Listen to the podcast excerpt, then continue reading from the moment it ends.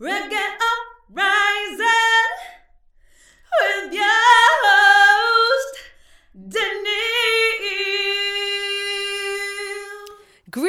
Greetings, Reggae Uprising podcast family, and welcome to another episode. If you're fresh and new to this podcast, it is all about connecting people of the diaspora through inspiration, wisdom, and stories. Obviously, in a way to connect them all is none other than sweet reggae music, which all of my guests select. So they make seven selections of songs that are inspirational to them or have carried them through their life and they have memories attached to. If you've missed out on any previous episodes, all you need to do is hit the subscribe button and get all caught up. If you would like to check out my other works, as not only as I'm your host for Reggae Uprising podcast, I am also a reggae soul singer. So if you want to go and check out any of my works, any of my music, and the other weekly shows that I do, all you need to do is go to daniil.co.uk. Alternatively, you can go to any of my social media, which is Daniil Music. But all of the links are in the description for you. So please feel free to check me out, have a look, and share any of the works that you feel inspire you. Right, we're going to move on to today's guest's first selection, which is Delroy Wilson, No More Heartache.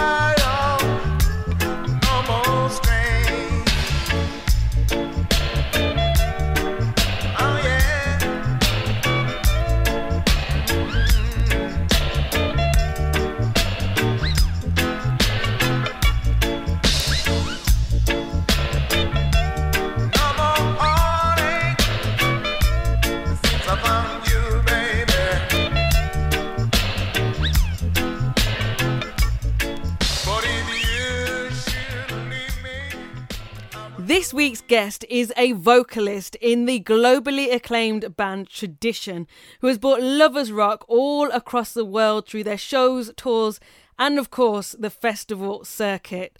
Now, to add to their full catalogue, in 2015, Tradition received a BEFFTA award for excellency and achievement and have since signed to Base One Entertainment Limited with their most recent release being their single Dreamers.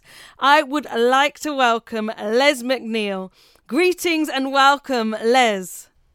Greetings to everyone and um, respect to uh, yourself and uh, you know all the silent listeners. Well, thank you so much for being a guest on this week's show. Can you tell us the reason for that first selection we just heard? The reason for my first selection is for uh, two people who were a big influence in my life. Um, one of them was my obviously my mum, and one was my uncle, who you know sort of taught me the way of being an adult and showed me the right and wrong ways, in sometimes in not such a uh, you know very gentle way. But you know what? Um, I um, appreciate I appreciate that. Okay, very and much. as I ask all of my guests, as we're people of the diaspora, please can you tell me, or should I say us, all about your heritage? Well, my my uh, heritage. I'm I'm from from um, a little place called Trelawny in Jamaica, but not so little, really. Um, country, you know, the country sort of side of Jamaica. We uh, mainly farmers down there. I'm a country boy at heart, and uh, I love it. Um, and uh, I grew up with um, my uh, grandfather most of all because my uh, parents came to England. My dad first, and then my mum. And my uncle was uh, a big influence because he was the one who, as I say, directed me mostly, um, you know, throughout life and gave me the wisdom, uh, the, the benefit of, of his wisdom. So, so therefore, I'm very grateful for that. Okay, and in terms of um, your childhood, growing up, your adolescence, what traditions can you remember from your household that were connected to your heritage? Um, that's that's a, that's a very good question because I mean, the, growing up um, in in the the sixties, um, mum was the was the boss, and you know she she taught us to cook, um, wash, iron. I mean, I'm sure a lot of people will identify with this, and the, the rules the rules of life, you know. And uh, I remember my my grandfather saying to me, which you know, even today, he said to me, my grandson, I don't know if I'll see you. Well, this is when I was leaving Jamaica. Uh, but um, the, the, the saying was, howdy and thank you. And thank you will bring you through the world. And, you know, I've never forgotten that. And it was re- re- reiterated, sorry, when um, when I came to England by my, uh, most of my mother. My dad was there, but my, my mum was the, uh, the, the, the boss, you know. So um, I'm really really grateful of, of, of the teachings of, of my uh, my parents and my foreparents. And how do you think that's influenced your choices going throughout your life? Their their kind of how they set you up, the seeds that they kind of sowed in you in, in the ways to be and you know your consciousness and all of that. How do you think that's influenced you in your life so far? It's influenced influenced me greatly because I mean I was able to pass on to my children the same same kind of values, um, and you know uh, I'm just a little bit disappointed to, today that um, a lot of those values are not carried on.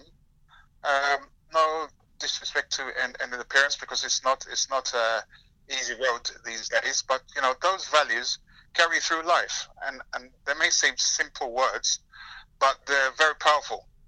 And and one thing I remember saying uh, saying it doesn't cost you anything, you know, to say thank you to somebody or you know or sorry or you know or good morning. Or, it doesn't cost you anything. It's just it's just uh, you know a way of, of, of showing respect, which um, you know I think are great values. And before we get into your next selection, what kind of music can you remember in your household growing up? What was always playing? What was like the anthem of the house? There was a variety of music. I mean, there was a, there was a very wide choice. My my uh, my uncle, um, he was into his Elvis Presley, and uh, the No More Heartache was one of the tunes that was, you know, a, a religious um, tune that was played uh, some mostly on Sundays, um, because I don't, don't know a lot of people remember the whole Blue Spot Ram. Well, he had one of those, and um, believe me, the, the, the music that used to come from there. Um, I probably didn't have much choice than to be a musician because of the the um, wide selection of music. My mum, my mum was was um, you know the Ace Cannon and the Jim Reeves, and you know she she was very um, so, very proud lady, um, and her faith was unquestioned. You know, very um, astute Christian. Um, so I was brought I was brought up with that sort of discipline. So her her choice was was uh, mostly the gospel, and my uncle was you know of the Delroy Wilson, um, John Holt. So uh, I had quite a wide choice, you know, um, which did influence me. Now, for our listeners that don't know, could you explain the what you're saying about the blue spot for for us, please? The blue, if you had a blue spot ram, then you, you had the business. It was it was one that was um, it was like a, a, a selector. You know, you had the seven inch records, and you put it on top, and you and you, um, you selected your singles um, automatically. But to have a, a blue blue spot ram was the top of uh, top of the the line. You know, um, there's a lot of um, other grams like the Blaupunkt, but blue spot was the ones that um, most of us uh, used to have in the house, you know, and uh, you, know you can you can hear the conversation of people going around and saying, "Well, my blue spot," you know, what I mean, and once you once you had a blue spot, you were in the club. Put it that way, you know. But it, it was just it was a, a, like a this, uh, this in it, but it's like a, a glorified uh, record player. But it was, you know, you having a Mercedes SL or something, you know. Okay, okay. Um, so we're gonna move on to your next selection, which is Last Dance Ace Cannon. Why did you choose this one? Ah, well, this this one this one is easy. I mean, you know, a lot of people remember Ace Cannon. um, playing that track last dance, but this is when the, the rice and peas was cooking in the kitchen. You know, the rice and peas and the and the, and the chicken was cooking in the, the kitchen, and then you had the um, either you had the carrot punch, the pineapple punch, or the Guinness punch. Um, and then once once the that was done, then you know that um, Sunday dinner is ready. You know, but Ace Cannon and and as I was saying to you, like people like Jim Reeves was, was what Mom used to play while she was in the the kitchen doing the business. You know. Okay. All right, here we go with Ace Cannon Last Dance. Thank you.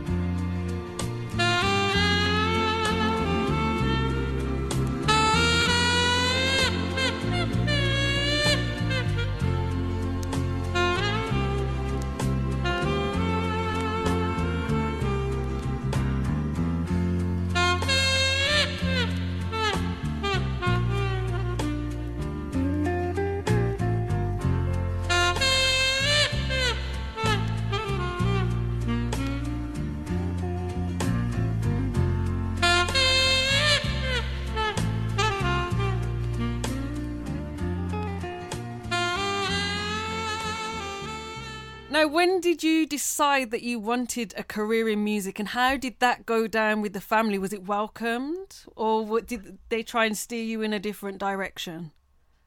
Not at all, because um, to be honest, I was I was quite a good footballer. I mean, I mean, you must have heard uh, like uh, Ricky Hill, uh, Luther Blissett, and you know, I played with most of those guys. So, um, football, I could have I could have gone in that direction, playing football, because I, I did have the uh, the skills to do it. But um, I just love music because my my mom my mom's a great singer. She she went toward uh, uh, Jamaica to sing with uh, choirs. And my dad's a great baritone singer. Um, you know, so I've, I've I've sort of grown up with music. Um, so it wasn't really a hard choice, you know. And then um, when I went to church, because I had to go to church on Sundays. Um, then we formed a little group at church. I wrote a few songs for a few people called the Soul Seekers. Um, some people might have heard for them, but and they, you know, they performed songs in the Royal Albert Hall, but mostly that was um, influenced by church. You know, going to church and um, performing there mostly. So, did you have to do any jobs previous to, you know, doing music full time in order to fund your musical career? Well, not so much funding, because but I, I am an engineer technician by, by trade. That's my qualified trade. Um, I've got all my City and Guilds and all the papers um, for that for that uh, trade. But but while doing that, um, I used to do my music on the side, if you like. And it just happens that um, music took over, you know, the job I, I used to do. Um, so therefore, I was I was able to uh, live or survive uh, from my music, and and thank God, um, you know, I, I didn't really look back from that.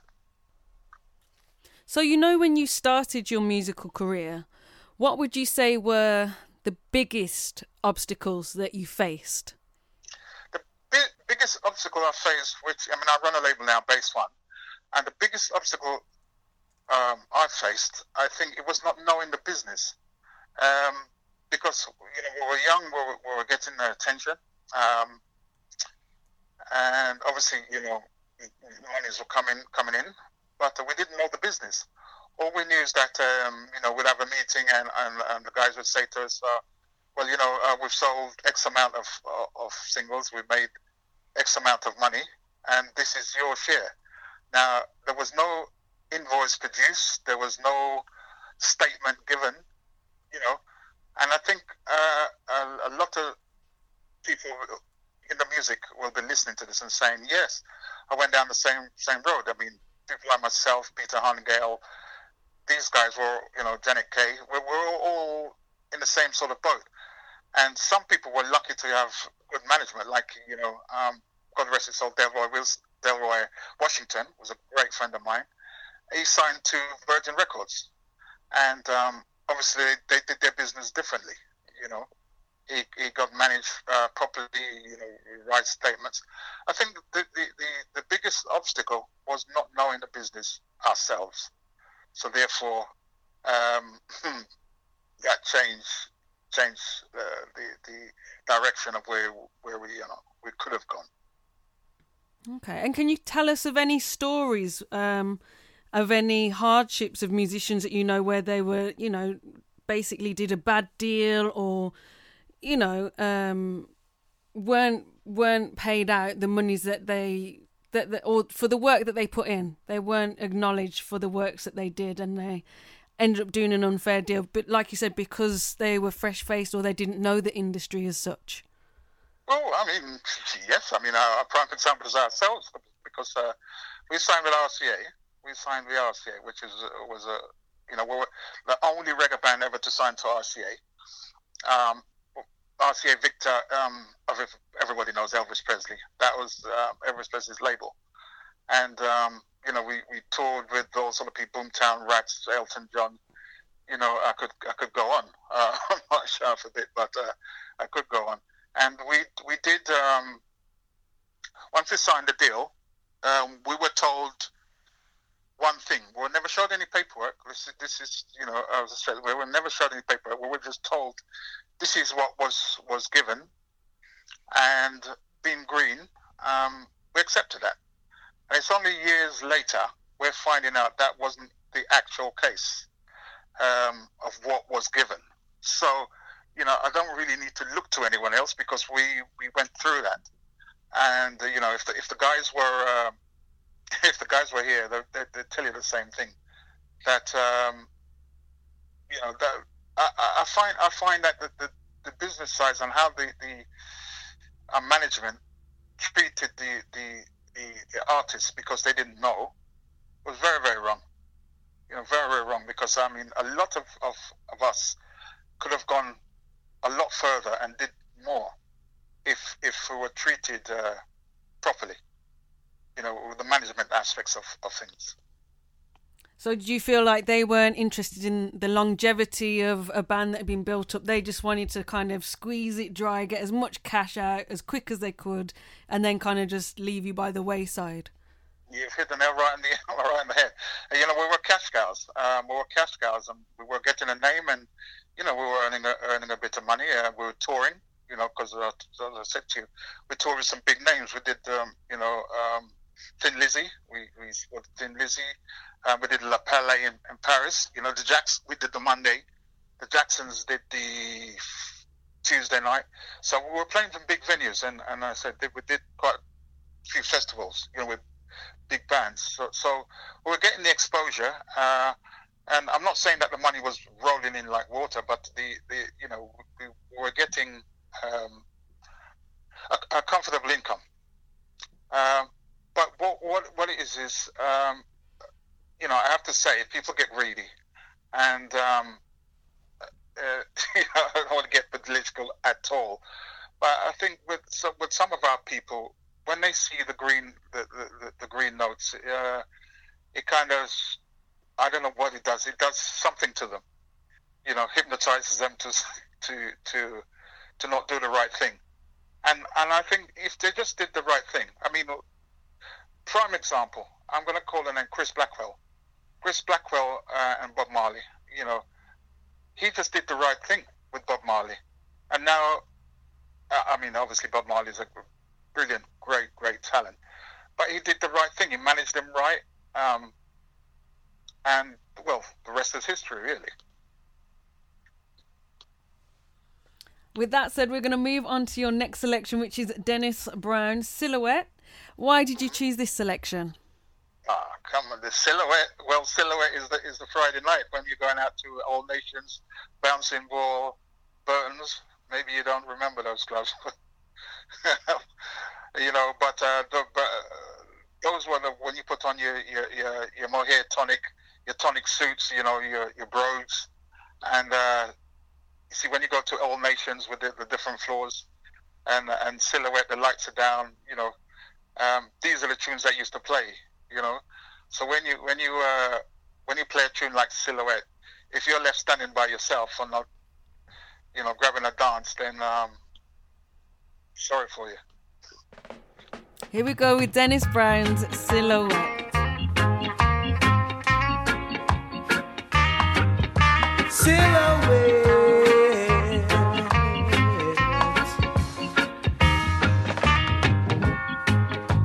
A walk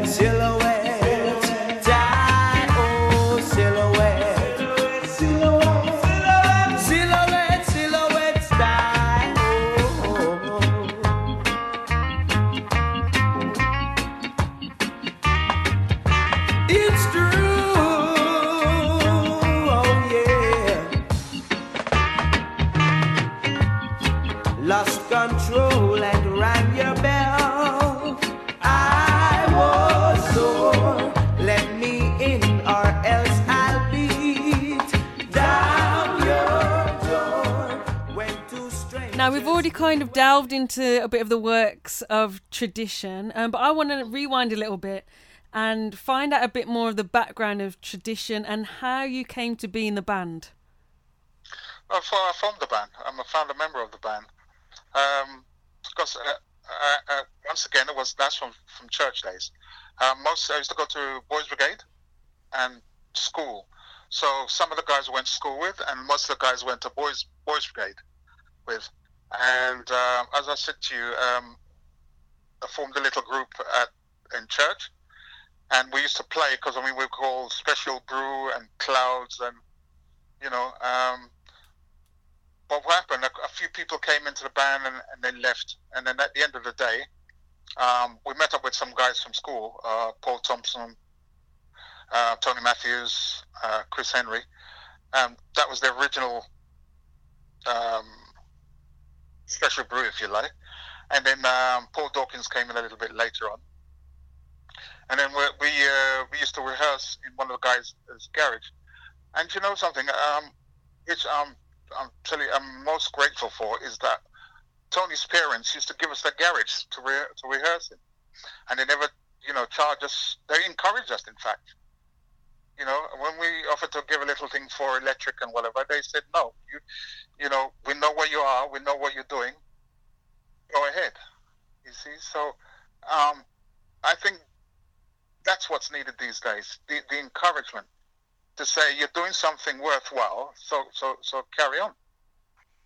You know, and then I, I remember when when I first when we recorded our first song as tradition. Um, it was called Moving On, and we went to TWW Studio down in Fulham Palace Road, and uh, we didn't have enough money to pay for the session. We didn't have enough money, so the guy, you know, everyone was going to their pockets, taking out pens. Uh, you know, can we make this up? So the guy looked at the studio and says, "Just give me what you have, man, and take the tape." You know, and that's that's how that's how we got our our, our quarter inch.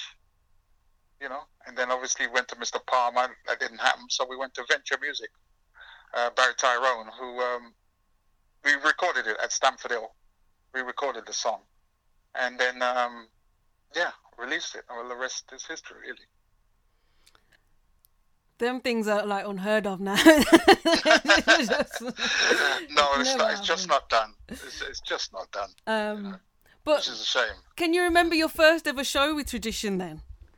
First of our show was uh, was Norwich. That was our first show as tradition, and uh, I remember hiring our equipment. We had you know the old because at the, that time it was the old army suits, you know, so we all dressed in army suits and whatever, and it went it went down really well.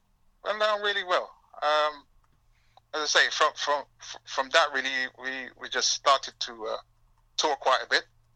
Did quite a lot of a lot of shows all over the place, you know. Um, I don't I don't think there's many menus venues that we haven't played to be quite honest. Um, and and we've travelled extensively after that. You know, just sort of put it in a nutshell. So were you nervous for that first show?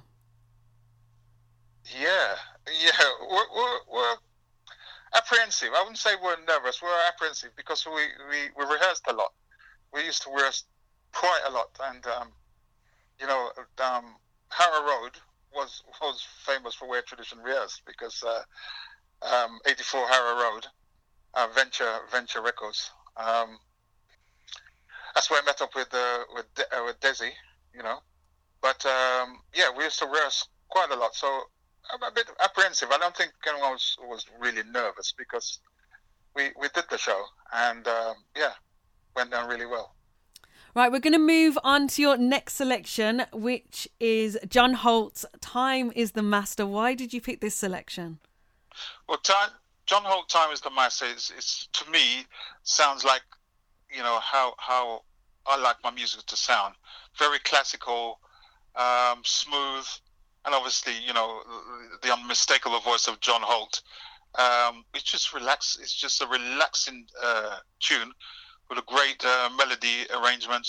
You know, um, this is one of the, one of the tunes I just like to play in the car and uh, while driving along, you know, because it, it just keeps you calm. Whenever people is driving in front of you and you know jumping in your lane or whatever, it just keeps you calm. So um, I'd advise anybody to download "Time Is the Master," play it in your car when you're driving, and believe me, it works. Here we go with John Holt's "Time Is the Master."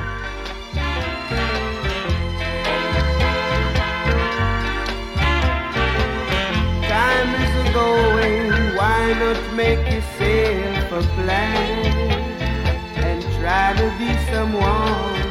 Hold up your head so I can see you trying, Time is the master, but time can be disaster if you don't care. You young and gay, you old and gray. Time is the master, but time can be disaster if you don't care. Time, time,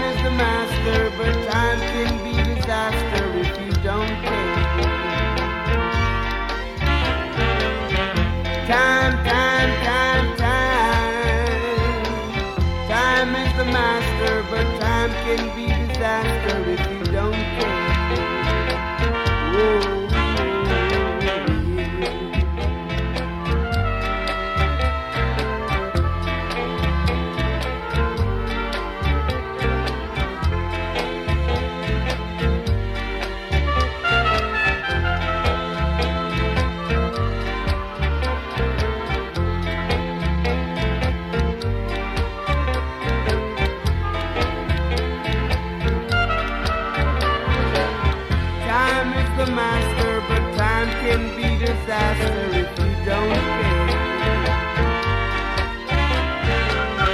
You young and gay, you old and gray. Time is the master. So, out of all your performances, which are your favourite songs to perform then? Out of all your hits? Uh, do you know the, the two songs I think we perform we we performed most was probably "Every Little Bit of My Heart" and and um, "Breezing." But I mean, we you know it, it depends where we're playing because um, we've got quite a, a, a, good catalogue. You know, we've we've just signed uh, last year before this uh, pandemic happened. Uh, we, we signed uh, eight albums to no nine albums to uh, Japan for re-release. So um, we've got quite a good catalogue. But I think the two songs we we probably um, perform most if we, if we're doing a PAS song was "Every Little Bit of My Heart" and um, "Breezing," which "Breezing" was uh, got um, top forty in the British charts. So I suppose that that had more exposure than probably all the rest of the songs. Speaking of the rest of the songs, um, your next selection is um, Gambling Man. Obviously, uh, do you want to tell us why you chose that from your Uh, catalogue? yes, I can. Um, well, Gambling Man, um, it was, it was taken off experience, really, but uh, I won't go into the experience. But, but, but what happened is, two, twice it happened to me.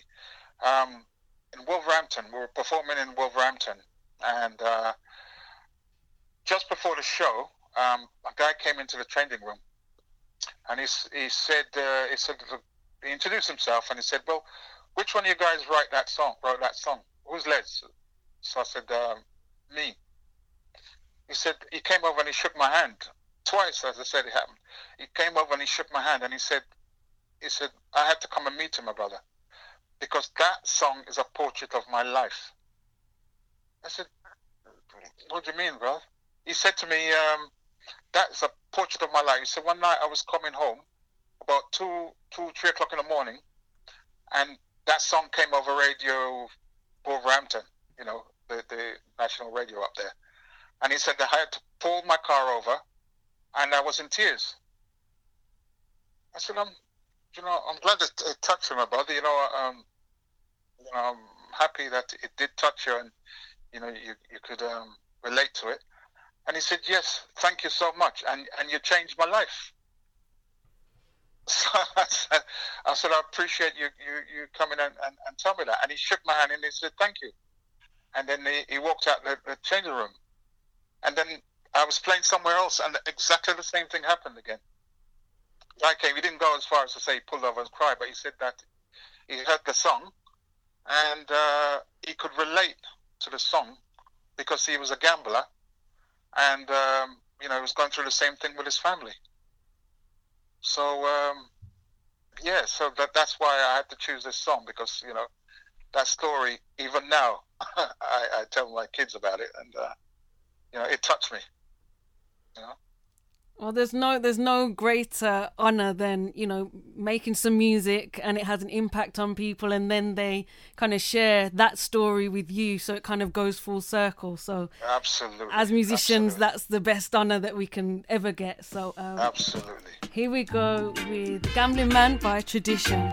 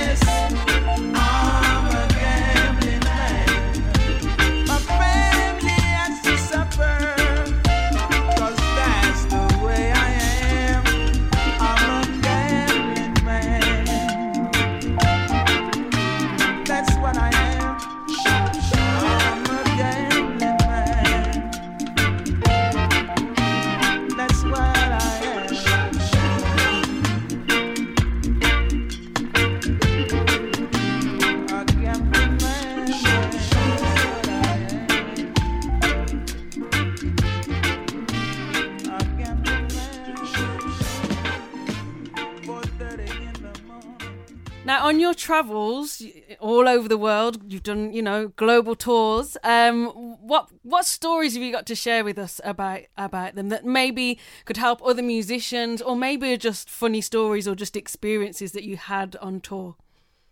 Well, eh, there's so many. Um, knew you were going to ask me this one, but I would, I would pick one out. But there, there's, there's, there's, there's many stories. I, I remember um, there's one story we, we, we did a, a, show. I mean, it, wasn't a, a, a great, great uh, event, but to me it was. Now, I did a show and I had a, a favorite pair of shoes. Now, what the guys did was they were all jokers. Believe me, they were all jokers in the band. So we're traveling, we're traveling on, on, on the motorway and coming back, and, and the and the guy said to me, "Liz, did you remember to pick up your shoes because they were in the changing room?" "Oh no." Now, it, may sound trivial, trivial to somebody, but you know when you have some your favorite hat or your favorite shoes or whatever. So so what what I did was I said no. I said we're gonna go back. I said we're not too far, man. Let's turn around. So what they did, they played a joke on me, and what they done on because we used to travel on a van, where where we equipment went off in a truck, and we we had a, a van or a car to to tour around in. So I was in one one van, and the guys were in the the other.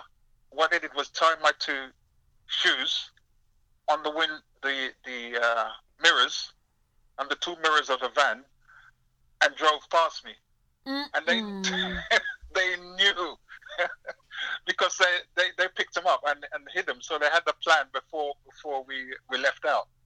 You see what I'm saying? So I mean, obviously, there's many many other stories. And how but, lo- hold know. on, how long did they run that joke for? How long did it take for you to get the shoes back? Well, well, they, they got, what they did was they tied it onto the two mirrors, the mirrors of the van. So I couldn't, you know, we're, we're traveling on the motorway, so there was no way I could have. I got lost on my two shoes blowing in the wind. Mm, you know. So until we got to the, the chalet where we were staying, because it was on, on the continent, I couldn't get my shoes back because if one had fallen off, then obviously, you know, thankfully they didn't. but, but they had the plan.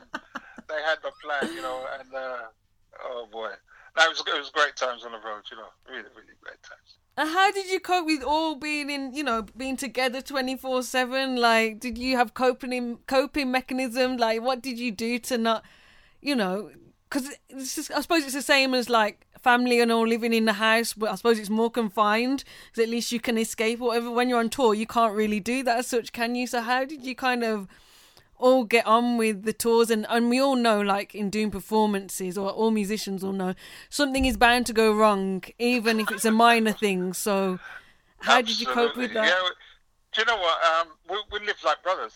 I mean, we, we knew each other since we were, I don't know, 17.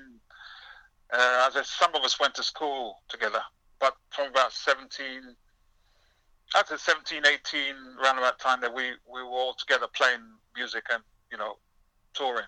And we're still doing, uh, up to the, this day, we still, we still, you know, play, because we're supposed to do the, uh, the, the big festival in, um, in Great Yarmouth with the specials and um, Madness. But obviously, that was that was supposed to be done in the 9th of May, um, but obviously because of the, the the present situation we're in, um, that didn't happen. So they've moved it back down to October. So we're still we're still touring and, and, playing playing now. But you know something, we cope like brothers. It was amazing, absolutely. There was no argument. I mean, everyone have uh, a disagreement not a disagreement where, where you you know you sort of cuss each other and like that. But if you don't agree with it, something, you argue your point. If you understand what I'm saying, mm, mm. you know, we all cooked. Everybody cooked, um, shared food, and it was really, it was really good. Uh, it, it was it was a really really good time. and i suppose by now you kind of know each other's characteristics and ways and where to avoid and where to speak and where to just oh forget it i'm not even going to bother type There you thing. go. there you go. You see, this is why I'm saying to you about the shoes because they knew that I was attached to that, and they, they knew where to get to me. You see, Mhm. like like we knew where to get to each each one of us. You know what I'm saying? So oh, okay. play little tricks on on, on people. So. Uh, so yeah, even with the road crew, you know, we traveled with a with a road crew, and they were great. We we all sort of, you know, especially abroad, we all sort of you know, the renters a chalet or something, we, and we all, you know, camped down together, um, which was which was good, really good. And How did you cope with the the foods in the different places that you went? Were you all like open to trying the different foods in the different countries, or did you kind of buy up your own food and do your own cooking? How did that go down? Well, it depends where we were. I mean, a place like Suriname, a place like Suriname, is very similar to our food. They season our food, their food, uh, very similar. But when you go to places like, uh, like Paris, and you know, I'm sure a lot of people's been to France, and um, the, the, there's a lot of cold meat. It's not, you know, when you when you say breakfast, like Italy and, and places like that, when you say breakfast, it's not the breakfast that you know a full you say a full English with your egg, bacon, whatever. It's it's uh it's cheeses. It's all cheeses and rye breads and and uh, cold meats. You know, so when you when you when you are staying in a hotel, you know, a nice hotel because we used to stay in some nice hotels, and you come down to breakfast and you're expecting a big fry up. It's not happening. So how did that go down the first time? Then were you like, "What's this?" I'll put, I'll put it this, this way: some some people liked it, and some didn't. Right. I mean, I I um I don't do the the big fry up myself, but uh, you know, a couple of probably a couple of boiled eggs and some croissants. I don't I don't drink coffee or tea, so for me it would be just like hot water. But you know, we coat, we coat because uh, we're still around. So, but but, uh, but at the the end of the when they did hire you know, because mostly if we were abroad, they used to hire a, a chalet for us or a flat or something. Uh, so we used to just buy our food and cook it, you know. Okay. Make, you know, make your dumpling and your whatever.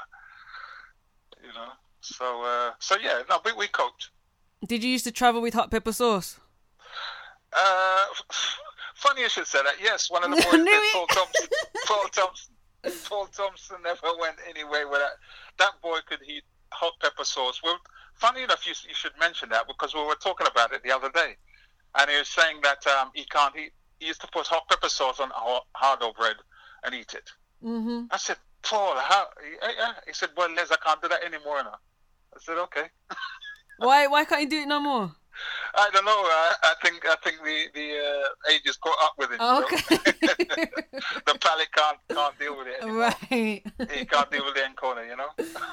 Oh wow. Um so you know in your travels, um, all the performances you've done all over the world, I know this is a really hard question, but whether it be the crowd participation, the stage, or just the vibe, can you tell us your favourite three performances? Oh wow. Well, um, well, my favorite, well, our favorite performances would have been because uh, I don't know if you remember when Bob Marley toured um, uh, New Zealand.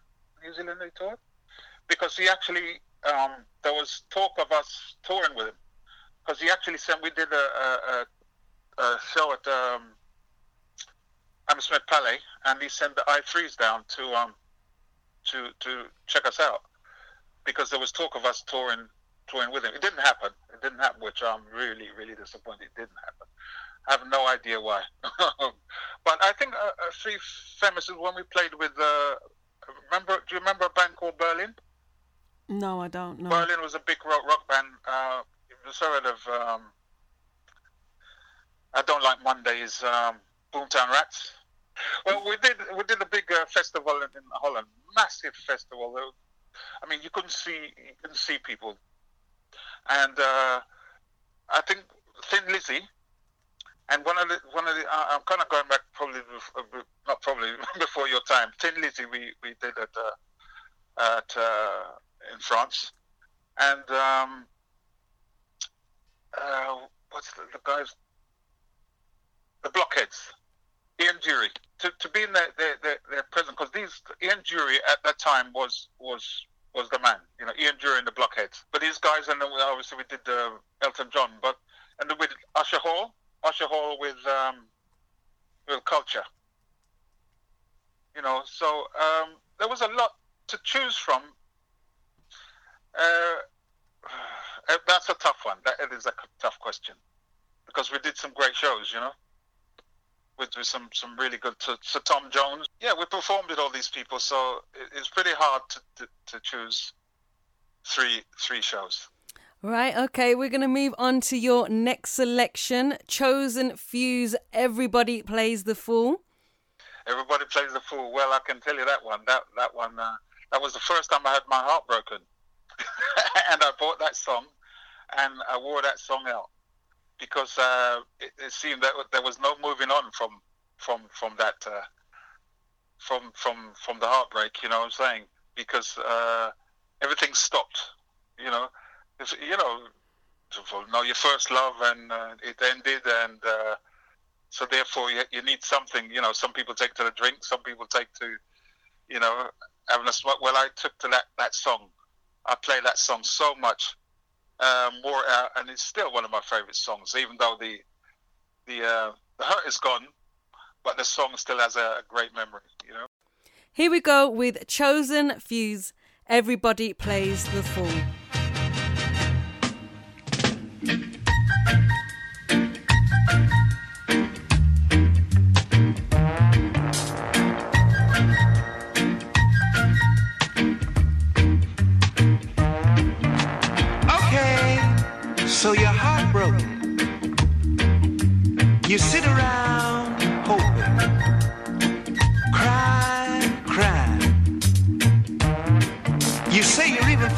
About time. Well, before you do anything rash, well, dig this.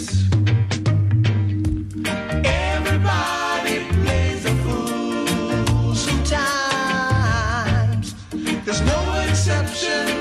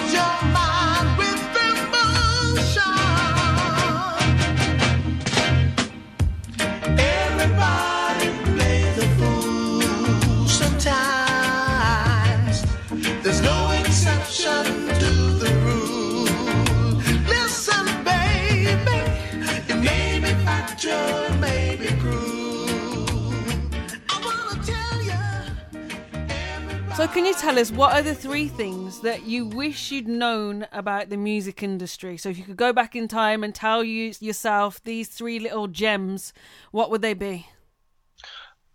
First of all, first and foremost, is to learn the business about about the um, about the music. Um, that uh, that I think because I think I had a, a, sort of natural aptitude towards the music um, production because most of the, the songs um, that we did on the albums, you know, I hope to uh, produce with alongside the guys. But um, I don't think there's anything much, to be quite honest, I would change apart from the business side of the thing to to, to open our eyes a little bit more to um, to the paperwork because when when you know as as guys will tell you when you're up on stage and you're performing you're doing your thing it's it's it's a it's a different world it's a different world because that's where you want to be, and you're not concerned about you know the figures coming in and the paperwork and the, the views because you have people doing that. See, when when we um, signed with RCA, we had a, a, personal manager called Richard.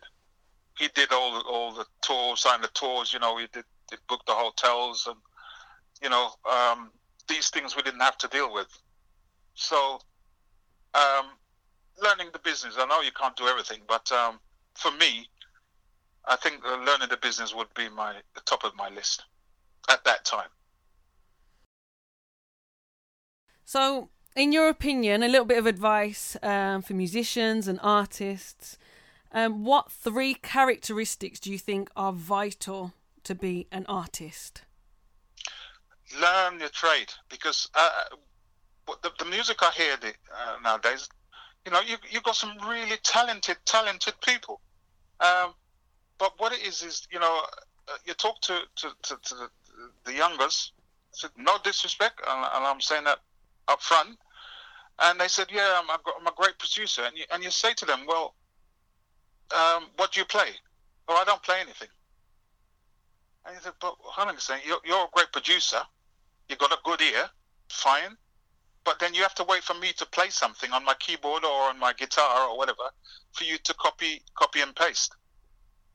You need to learn an instrument, and I, and I will say that you know without prejudice. You need to learn to play an instrument.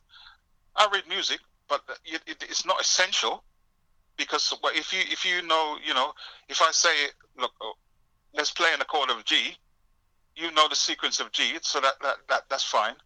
But some of the greatest songs, you know, people like Count Basie, they don't they don't read sheet music, but what what they do know, they know their scales and they know uh, how to arrange things. You know, you, when you talk about um, a track like like, like um, Thriller, these these guys, um, Quincy Jones. Quincy Jones was a street musician. You know what I'm saying? But what these guys did, they went to school and they learned their craft. And once you learn, learn, it's like learning to drive. Once you learn to drive, you know when to change gear and when not to. And it's the same like harmonies. There's seven notes in music, and if you know how to put them, you know, put them together, there's sub notes, you know, like augments and thirteens. You don't need to know all that, but you need to put them all together. And I think that is where the young producers are missing out because they're not learning the craft. You know, and that's all I can say to them. And I've said it many times because I've run my label, and I said to them many times. They send me some things, and I and I and I say, I can't I can't be dealing with this. I um, sorry, you know. Learn the craft. That's all I'm saying. So we got one down. Have you got two more for me? Two more characteristics that are vital. Um, um yes, and and, and, I, and I keep repeating myself, but you know, it's, it's, like anything else. I mean, you're doing a radio show today, and I'm sure you've put things down on paper and you've prepared, um, prepared the business. You know, there's nothing like a plan. You have to have a plan. You know, where you're going to be going six months, or what what you want to produce, and and the other thing is is that you have to respect your. Well, if you're a producer, or even if you're an artist, you've got to respect each other the producer's got to respect you and and and you've got to respect the producer because it's just two it's ideas coming together and and when the ideas come together then that's what that's what makes the hits and at the end of the day let's let's be honest and that's what makes the money because you're in business to make money um, you write songs you know and hopefully gets in the charts and and and and puts uh, money in your pocket mm. so I, th- I think res- just respecting each other is, is, a, is a is a great tool to have, and obviously talent. yeah, and as yeah. with most industries, reputation is everything. Absolutely, reputation. Marketing. Yeah. Because if, if you're if everybody gets to know that you're you know you're awkward or disrespectful, it kind of there's a grapevine in music and everyone be like, nah, I'm not bothering with that. I haven't got the time for that. So um, no, some great advice. I just want to say a massive thank you for taking the time um, to share your wisdom, all of your experiences, and um, give a bit of advice for any musicians as well on, on today's show. I really do appreciate it. Um, we're going to finish off with your final selection, which is Marcia Griffith, Thank You, Lord. Can you tell us why you picked this selection? Well, it's, it's it, you know it's just it's just to say thank you. I mean, when when when I play that I play that song a lot. I play that song a lot because um, it just remembers, you know, reminds you of where you're coming from, and you know, written by the great Bob Marley. But it just it just says everything. I mean, if everyone plays that song and listen to what what it says, just you think, you know, you got a house, you got a car, you know, you got food in the fridge, um, and some people I suppose don't know how to say it. I mean, I learned because of my mum. My mum was a devout Christian, and, and I learned to say, "Thank you, Lord," without even, you know, thinking about it. But you know, um, that song says it for you. Um, so you know, you you you you're doing something in the kitchen or you're relaxing or whatever. You you play that song, and uh, it it just says it for you. and and that's one I play very very often. Well, thank you um, for being a guest today. Um, is there any new release that you want to tell us about before we play that track? Well, we have we have a few we have a few that we're working on. I mean, Dreamers was our last uh, latest release, but um, that was last year sometime. But we we have um, a few that's working on, and uh, should be very should come in very very soon. Um, so you know, I'll just say to look out for um, a bass one, and also I was going to tell you that um, you know. I know it's the, the end of the show, and we could have probably covered it in, in the interview. But uh, you know, we have Academy as well, based on Music and Arts Academy, which you know it it, it uh, runs all sorts of courses, you know, music courses, um, business management. You know, that's music uh, music and arts academy, bass1.com. That's you know, people can have a look at that as well. Most definitely. I'll put all of those links in the description um, so you can find Tradition and the Academy and all of those great works. Um, I hope you've all enjoyed today's show. Thank you so, so much for being a guest. I really appreciate your time. Oh, you're welcome. You're welcome. I'm more than welcome. And we're going to finish off with Marcia Griffith. Thank you, Lord. Thank you for listening. And make sure you come straight back here next Wednesday. Until then, enjoy the rest of your week. As always, one love. I wanna thank you.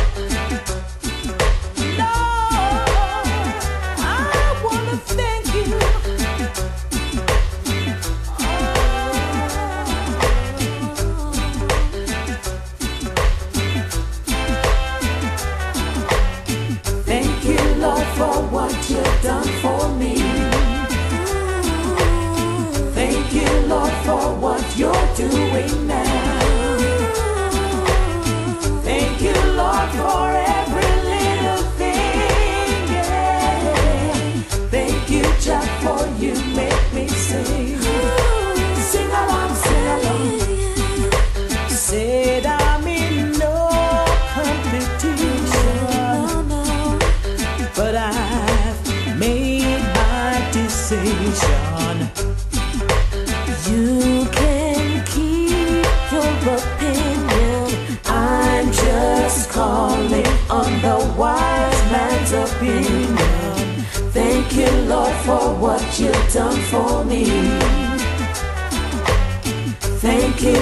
for what you're doing now. Thank you, Lord, for